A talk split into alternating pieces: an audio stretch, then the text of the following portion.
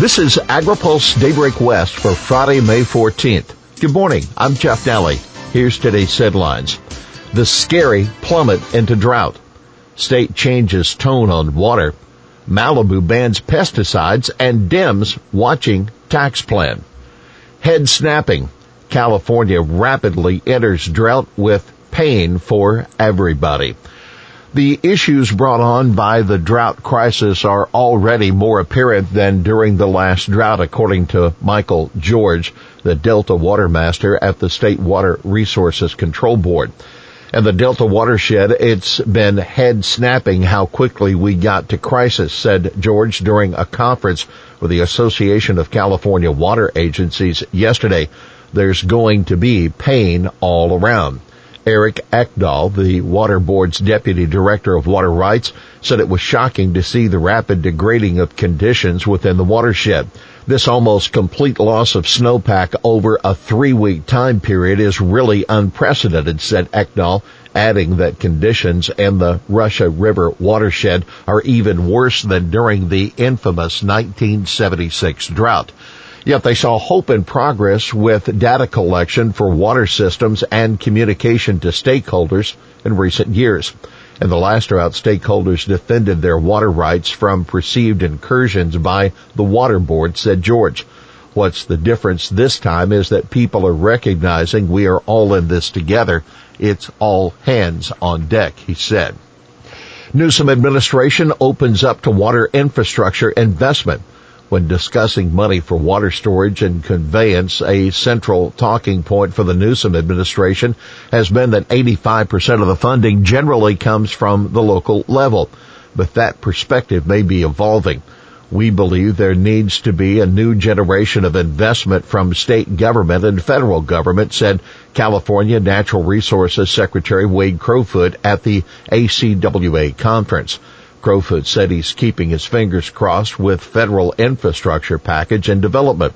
He said the state would like to channel that money, quote, into regions to build your own regional resilience based in the priorities that you have in different parts of the state. Crowfoot noted the governor's new $5.1 billion drought package for the budget is more than he proposed in a climate resilience bond last year. A lot of the focus is now on the Central Valley given the stressors of drought, groundwater management plans, and voluntary agreements for delta flows, said Crowfoot. He encouraged water districts to make their voices heard in the coming weeks as the legislature considers the proposal. And on that note, Crowfoot said negotiations over voluntary agreements halted last weekend ahead of the governor's drought declaration, though the work continues. The state aims to restore river systems in a way that, quote, provides the certainty that water users need given these uncertain conditions and with shared goals. Our focus has never been more intense to get this done, he said. Just to be completely candid, there we're not there yet. State approves Malibu's pesticide ban.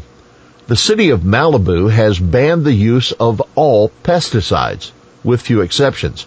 The Coastal Commission yesterday granted special approval for the regulation since state law does not otherwise allow local governments to regulate pesticides. A staff report to the commission notes that 16 commercial vineyards should fall within the ban. Commissioners approved the measure unanimously as long as the city allowed limited use for controlling invasive species and restoring habitat. The commission has in the past approved prohibitions on rodenticides to protect mountain lions. To recap, Malibu first considered a citywide prohibition on only anticoagulants in 2014. Through Planning Commission and City Council hearings, the effort evolved into a broader restriction on all pesticides, but it gained pushback from the Department of Pesticide Regulation. Bronaugh wins Senate confirmation. Congratulations to Jewel Bronaugh. He was confirmed by the Senate last night as Deputy Agriculture Secretary, USDA's number two position. She was approved on a voice vote. Stabenow upbeat on conservation spending. Senate Agriculture Committee Chairwoman Debbie Stabenow tells AgriPulse she's making progress in getting substantial increase in funding for Farm Bill conservation programs included in an upcoming infrastructure package. Democrats in the House and the Senate are working together on the issue, according to the Michigan Democrat. I feel very good. They understand how important investments in climate smart agriculture are in conservation. Why it matters? Stabenow said the $1 billion in new conservation funding included in President Joe Biden's Americans Jobs Plan was woefully inadequate. By the way, Republican senators were similarly upbeat after a meeting with the president yesterday on infrastructure, describing the session in terms as really positive and productive. Senator Roy Blunt, Missouri Republican, told reporters that Republicans should have a counter proposal ready next week. Democrats downplay ag impact of Biden tax plan.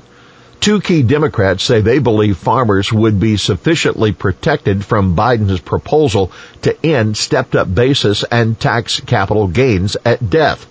I don't think our agriculture producers or family farmers have anything to be concerned about, Representative Ron Kind told AgriPulse in a Washington Week in Review interview. The Wisconsin Democrat is a senior member of the tax writing House Ways and Means Committee. Many of us reached out to the White House right away, getting clarification, and they've been clear that they do not intend this to apply to family farm operations. Keep in mind, USDA has said the tax on family farms and family held small businesses would be deferred until the business assets are sold. That would mean a tax liability would still hang over the property. But that doesn't bother Democrat Senator Jon Tester as much. Tester, an organic farmer from Montana, says Biden's proposal would allow the farm to quote, stay in the family. If it goes outside the family and they sell it, that's less of a concern than being able to transfer it to the kids. Kind says lawmakers from farm districts, quote, are going to keep a close eye on the details of all this as it moves forward. But 10 Republican senators led by Kansas Senator Roger Marshall have written leaders of the Senate Finance Committee in opposition to the tax proposal. Step up in basis is a key provision used by farms and ranch operations across the country to maintain multi-generational operations and ensure the economic growth and viability of these businesses into the future, the letter says. Removal of this provision would devastate hardworking farm and ranch families and disincentivize the agriculture industry from passing down from generation to generation. EDF Sustainability efforts need science-based goals. A new report from the Environmental Defense Fund, a founding member of the Food and Ag Climate Alliance, recommends six best practices for corporations to follow in improving the sustainability of their ag supply chains. The recommendations include obtaining buy-in from employees and senior management, committing to science-based goals, partnering with farmers and suppliers, and using data to show progress toward the goals.